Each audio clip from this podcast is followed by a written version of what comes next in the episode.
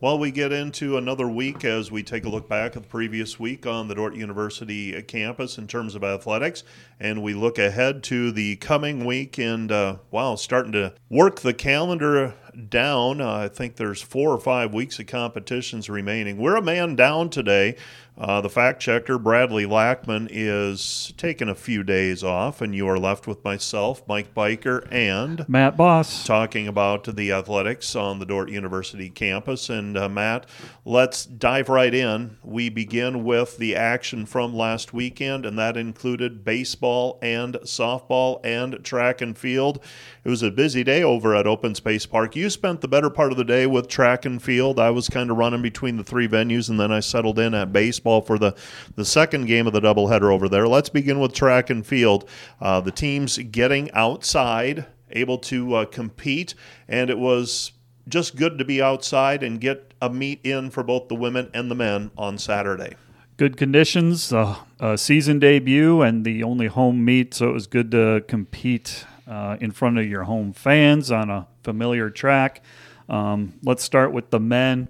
And I guess you got to start off with Peyton Malden. You've heard his name quite a bit. Uh, Peyton uh, won the 800 meter, then he also anchored the winning 4x4. And with that 800 meter time, I should mention he qualified for, for uh, nationals. He was the lone defender this past weekend to qualify. So outstanding. He continues just to be an outstanding uh, athlete for the men's track and field team. On the women's side, we are working through some injuries, it seems, and uh, just need some need need a little time, uh, need a few days here and there. But on the women's side, who are some of the highlights there? Uh, who are some of the top uh, competitors on the women's side of things? So on the on the women's side, uh, the lone first place finish went to the women's four by four. Um, that was. Uh, Emma Baker, Micah Koister, Emily Heinen, and Anna Herman. Um, and then Emily Heinen had a nice 400. She was uh, second in the 400, turned in the eighth fastest time in program history. And Emma Baker uh, also had a good day in terms of uh, the 100 meter and the 200 meter. She was third in the 200, fourth in the 100. So uh, those sprinters and uh, Annika Holman had a good day in the, in the long race, the 5K. So a pretty good day for the women as well taking a look at the sprints, one other one that jumped out at me, Alexandra Beckman, and uh, we did not hear much about her during the indoor season. Uh, last season had a, a nice year, uh, turned in a pretty good time in the 100 meters. Yep, eighth fastest time in program history, 12 and a half seconds for her. And she also did well in the 4x1. She anchored that, and that's a pretty good relay for us. And uh, also a 200 meter uh, dash person as well. What's coming up this weekend for the track and field team? Sioux City Relays, which is a two day event. It gets underway on Friday, weather permitting. Right now, it's going to be kind of chilly, a little bit windy, but I think it'll go. Most of the meet is on Saturday, uh, and Saturday will be a full go with nice weather and a full squad competing down in Sioux City. Previous experience tells me the Sioux City Relays is very reluctant to cancel that meet. Uh, they will run uh, rain or shine. There are obviously times where they can't run with thunderstorms and like things like that moving through the area, but if they can get on the track, they're going to run on Friday and Saturday. Yeah, it's it's a big meet, not just for college and universities, but uh, there's a whole slew of high school and middle school athletes. So it's it's quite a, meet. Uh, and Sioux City will have it. Baseball and softball played over the weekend. Softball team victorious in game one against Midland, a team that's receiving votes. Uh, 2 nothing the win in that one. And Abby Kramer, uh, 16 strikeout performance to get that 2 0 win. And then in the second game of the Twin Bill, I thought Abby Kramer had a great shot at pitcher of the week after game number one. Game number two rolls around, and uh, Midland no hit the defenders and that was Alaya Rincon, and uh, she basically, I felt, took Pitcher of the Week honors away from Abby Kramer, and uh, she ends up with GPAC Pitcher of the Week honors. But a good split. Kramer continues to impress. Um, she's pitching really, really well, uh, deserving of a GPAC honor, but uh, like you said, Midland's pitcher a little outdid her a little bit in game two. A good split for the defenders. Midland is a very, very good team, a strong program. They've been GPAC champion or postseason champion a number number of years and, and a good showing by the softball. And they were good, uh, boy. Softball. You tar- start talking about Midland softball. You remember Keith Cramey? I do. Yeah, he was the coach in SID at Midland for many years. Consider him a good friend, and he had that team in the spring. They were always very tough and very challenging, and uh, they have continued that over on the baseball diamond.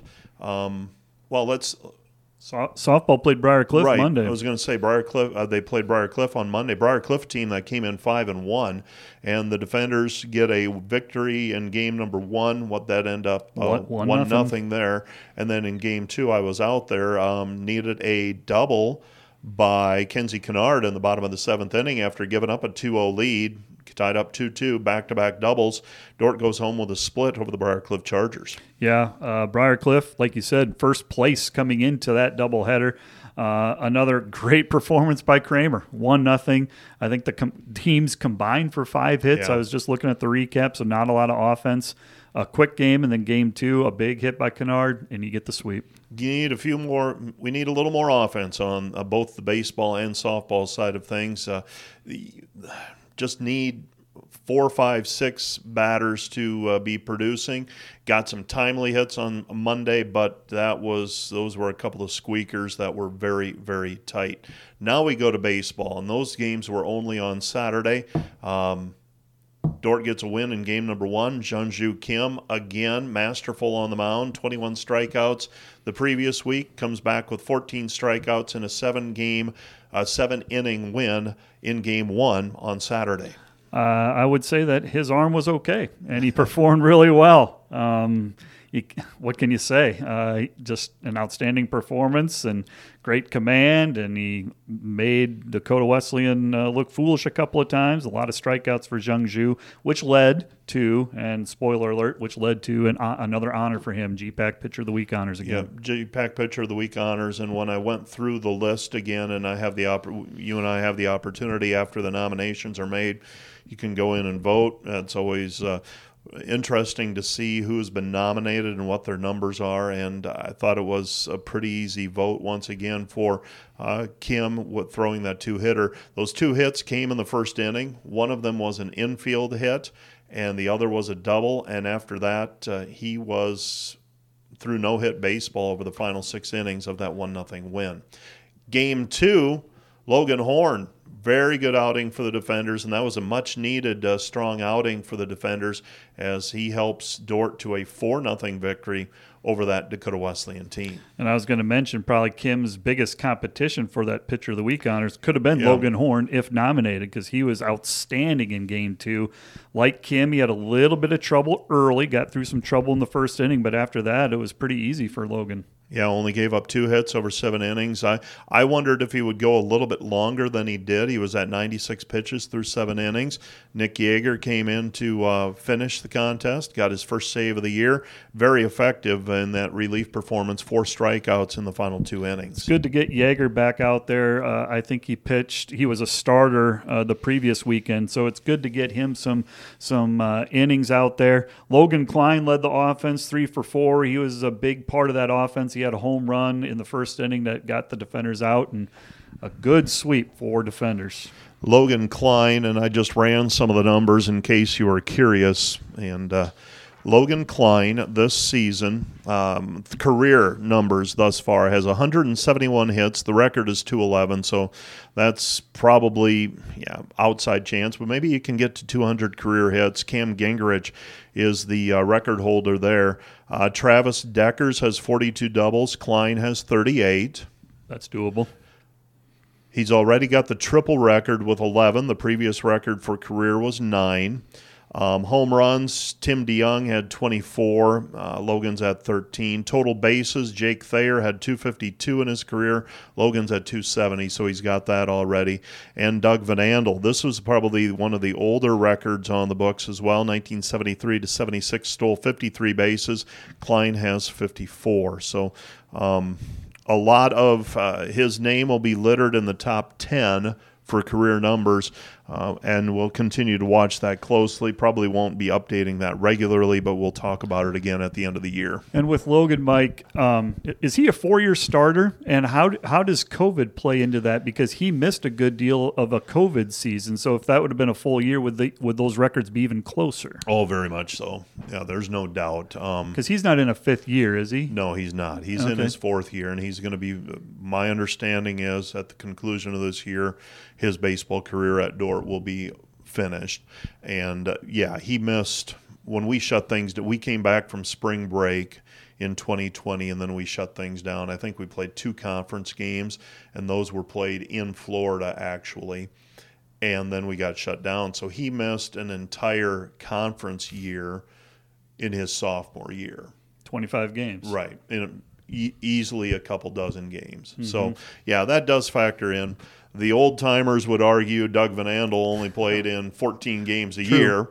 And so there is, and that's the challenge of career records.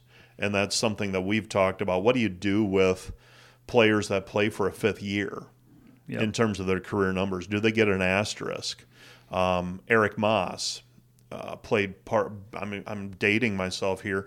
He suffered an injury, came back, played a fifth year at Dordt how does that figure in? Right. I mean, all of those things, and I have come to the conclusion that I'm going to put the years they've played in the record book and their numbers because that is their career, and you can draw your own conclusions from there.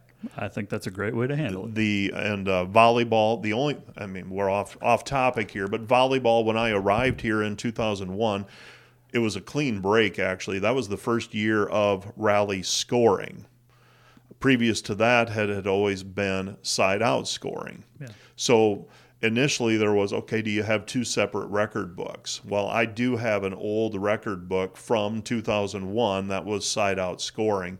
That's not publicized anywhere because the sport is completely different. Now, for historical purposes, I still possess it, mm-hmm.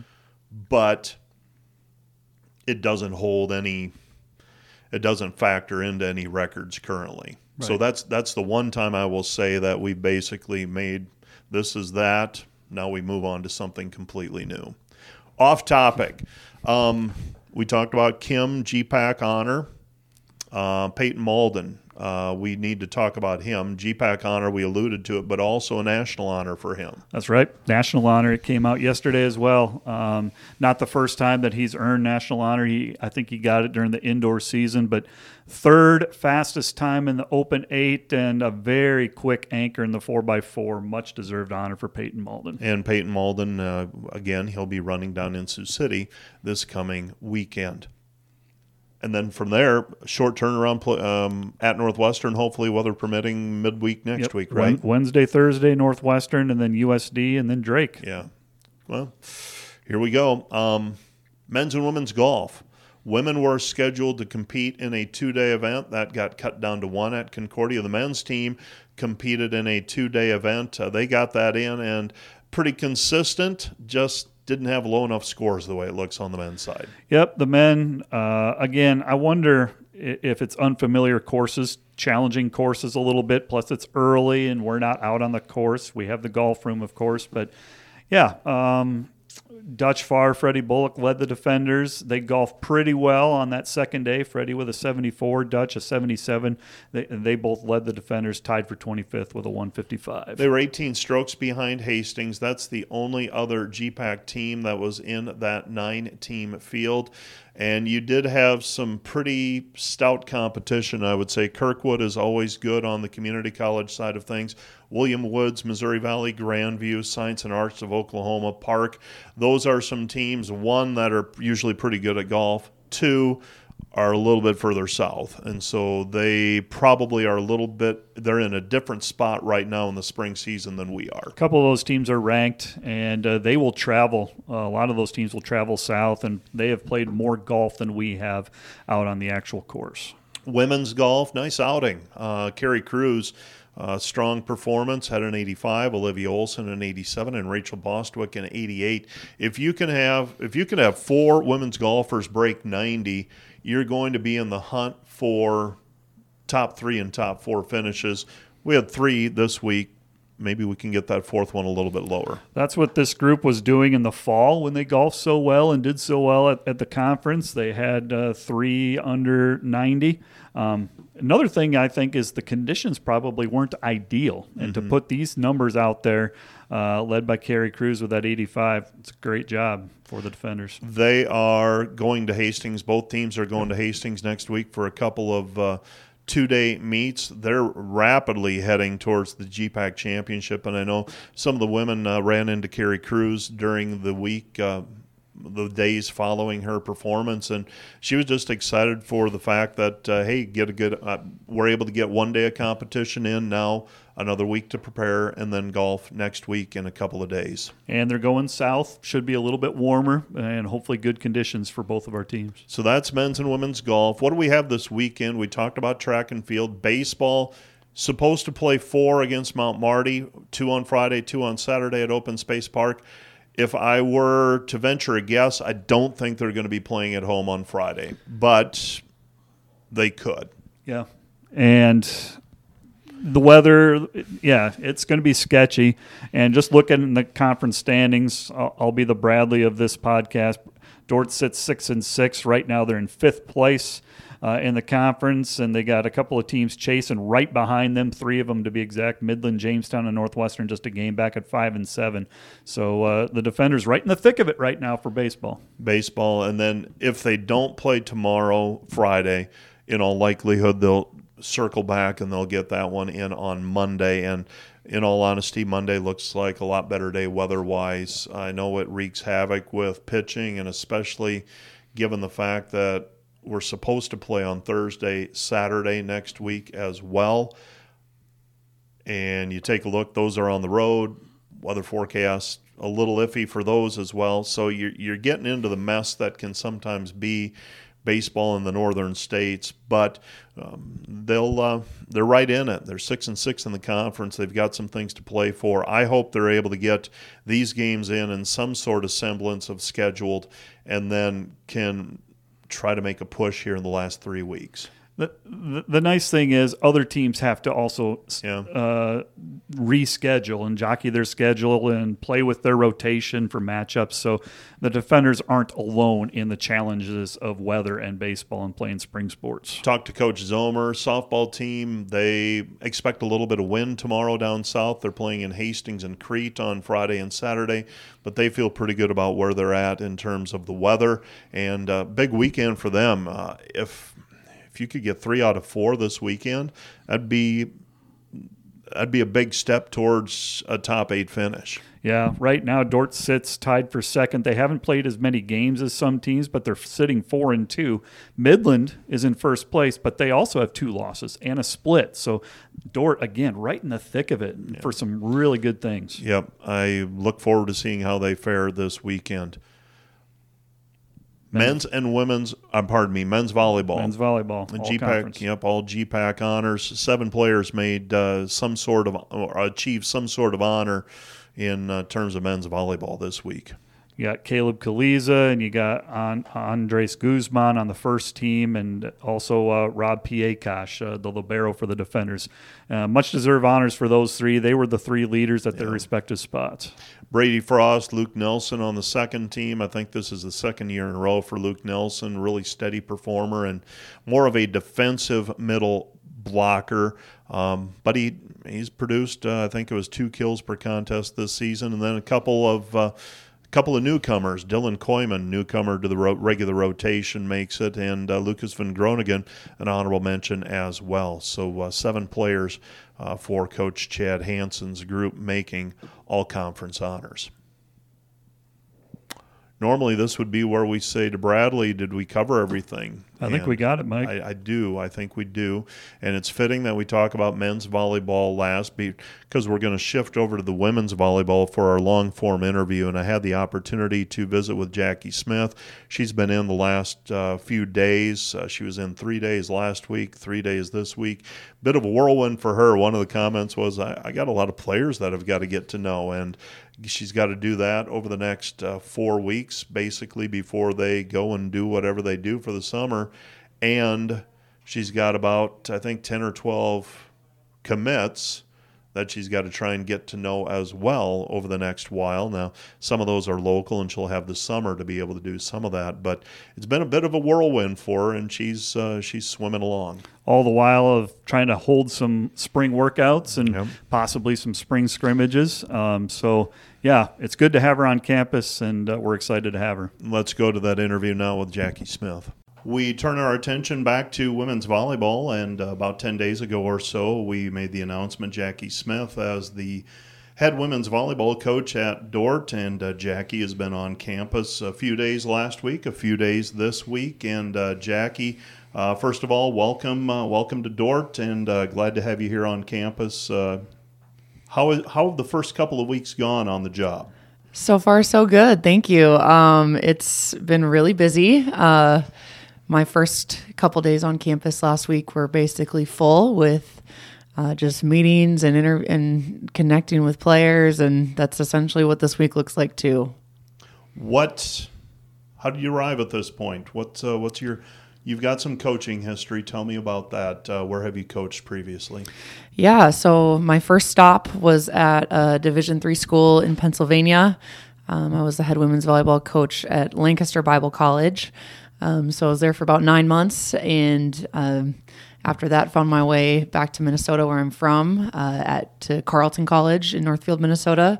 Was the head women's volleyball coach there for three and a half years, four seasons. Um, one of which was the COVID year, so we didn't really get to play during that time, but um, yeah, so this is this will be my sixth season as a head coach, so I'm really excited about that. Tell me about uh, why why volleyball coaching. Yeah, you were um, you played two sports in college at Northwestern in the Twin Cities, correct? Yep. What made you settle on volleyball coaching as a profession that you wanted to pursue?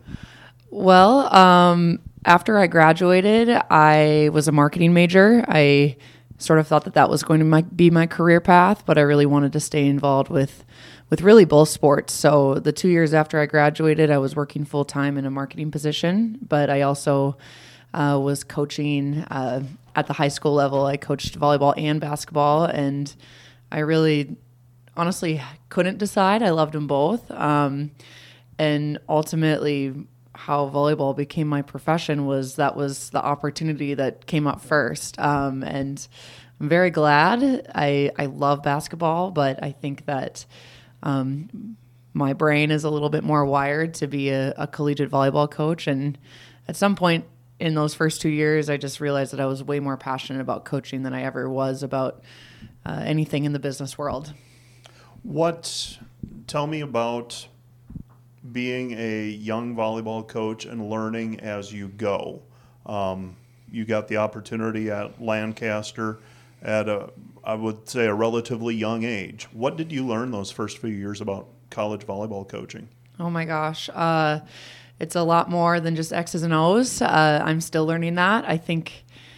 I think uh, you are sort of a baby coach until you're not, and uh, a part of me still feels like I'm still. There's so much uh, that I am not seasoned in quite yet. Um, but those first, my first season at Lancaster and my first couple years at Carleton, um, I think it was really all about uh, developing my own style. Um, I came into head coaching with really the only experiences were what my coaches did in college. So uh, that's that's how I ran my programs, and and I still have quite a bit of that flavor in the way that I coach now. But I've I learned that. To be successful in this profession, you have to kind of make it your own and and own it. So um, that was that that's been the biggest uh, growth challenge for me over the last couple of years. What are some of the points? What are some of this? What What is your style? I mean, as you as you look at it now, what's your style? Yeah, uh, I mean, I think a big part of my style, and probably very different than my volleyball coach in college, was uh, I am I am deeply relational, and I I really love uh, building that with my athletes. Uh, I think it's really important uh, to have that piece. I wasn't necessarily like super tight with my coach in college, and she kept quite a bit more of a distance between us. And but something that is a big part of my style now is I, I want to make sure that my players really feel comfortable in the gym with me. Um, it shouldn't be a place of tension. It shouldn't be a place where uh, they feel like they have to perform for me.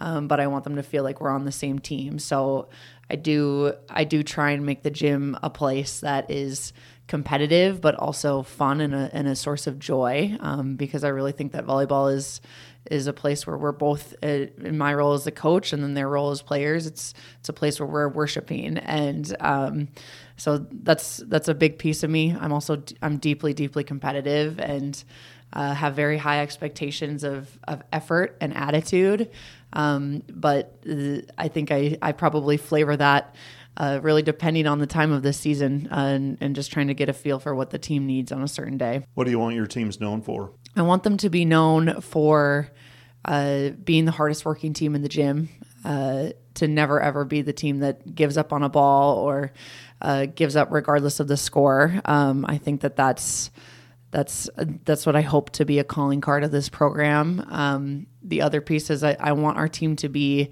uh, just a reflection of Christ in in terms of uh, between the bench and the court. Uh, and interactions between players on the court, I want it to look like uh, it's it's a joyful place, and that love is just kind of overflowing throughout. So, um, I think that that piece of love and that piece of tenacity are the two things that I want us to be known for. It has been a winding road to get to this point for you here. Was there was it when the opportunity to be head coach became available to you? Was there much thought process that had to go into it, or were you immediately, I want that, and you felt at ease with it? It was pretty immediate. Um, my uh, when I first left here uh, for my first after my first interview sure. as the head coach, I was I was feeling pretty sure that this is what I wanted to do, and I had to wrestle with the Lord a little bit after I wasn't going to be the head coach right. here. Um, so uh, it it almost felt like a full circle moment for me, and uh, there uh, I I didn't feel like I needed a moment. I felt peace immediately, and this is this is where I was supposed to be, and um, I think agreeing to be here as an assistant, uh, I.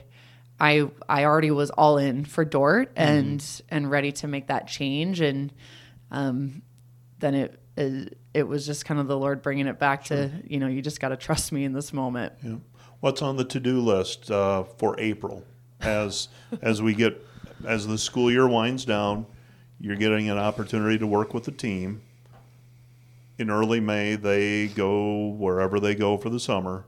What's on the to do list between now and when that happens? Yeah, uh, I think priority number one is just to get to know each woman on the team. Uh, they there's a lot of them, and uh, for me to be able to coach them effectively, I got to know who everybody is, uh, at least on some level. So um, that's that's big priority number one is just individual meetings. Um, think another big priority is uh, catching up on the class of 2023 recruiting wise. Um, our class of 2022 is is pretty much set. Um, besides tying a, up a couple couple stragglers, but uh, class of 23, I want to I want to get going on. So connecting with them, getting recruits on campus, while we still have athletes here to meet with mm-hmm. them, um, is a big priority. And and then the other piece is just trying to understand the ins and outs of this program um, and how it operates. Uh, those are all those are all the big things to to check off this month.